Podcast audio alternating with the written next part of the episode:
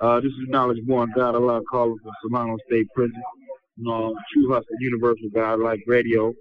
Uh, I'm with the brothers. As I promised, I would do an interview with the brothers on the LY program where we're talking about the programs that are listed on Solano State Prison's list and being funded, but the programs are not being generated in the general population. Uh, they consistently go to Delancey Street and uh, bypass and, and, overlook all the people on the general population. And I'm talking to a brother uh, that was once in Delancey Street and is no longer in Delancey Street for voicing his opinion. And uh, he's he, he's been here a while. He knows about the program. So, my brother, what, what, what is your name? I'm Ricky Gary. I'm 54 years old. I've been incarcerated 35 years, and I'm here at the Solano program. I've been here since 2018. Um, I did over 30 years on uh, level four, 180, and I came up here to get the programs. But uh, since I've been here, they haven't let me have any good programs, uh, you know, dealing with the rehabilitation. And so this is a major problem that we need to address. And uh, I happen to be a life without, a life without parole. And everywhere I turn, they're giving me uh, notice that I can't be in the program because of my custody level or because of my sentence. So um, I'm really trying to understand what they're doing up here to make the program work, and, and it's constantly only talking about PIA, uh, the Delancey Street, the Delancey Street Restaurant, and there's a few other programs here too, OMCP for the youth offender, and they only talk about those programs. If you're not in those programs, then uh, you're not doing nothing beneficial to moving towards rehabilitation. Right.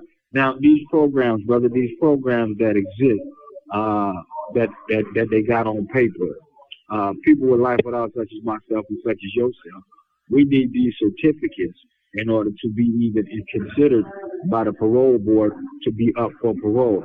And, and, and so in these certificates, we have to go to these classes, and these classes have to be orchestrated and officiated by an outside entity as far as the outside organization that forms a representative from those outside organizations since you've been there, have you seen any of those organizations bring in uh, outside representatives to project these courses and classes toward uh, people achieving those certificates?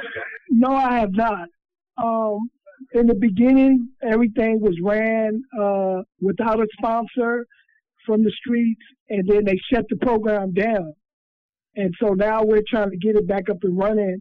And a few uh, people that work here, staff members, uh, free staff, have volunteered to be our sponsor, but still we're having issues with the program itself and getting it off off the floor.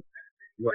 So, so, so it, it would be it would be safe to say that these programs that is listed on Solano State Prison's uh, list as what inmate help self help programs and programs that we need as individuals to uh, uh, to obtain these certificates so that we can go to board and be considered for parole. These programs are just listed; they are not programs. That- Right.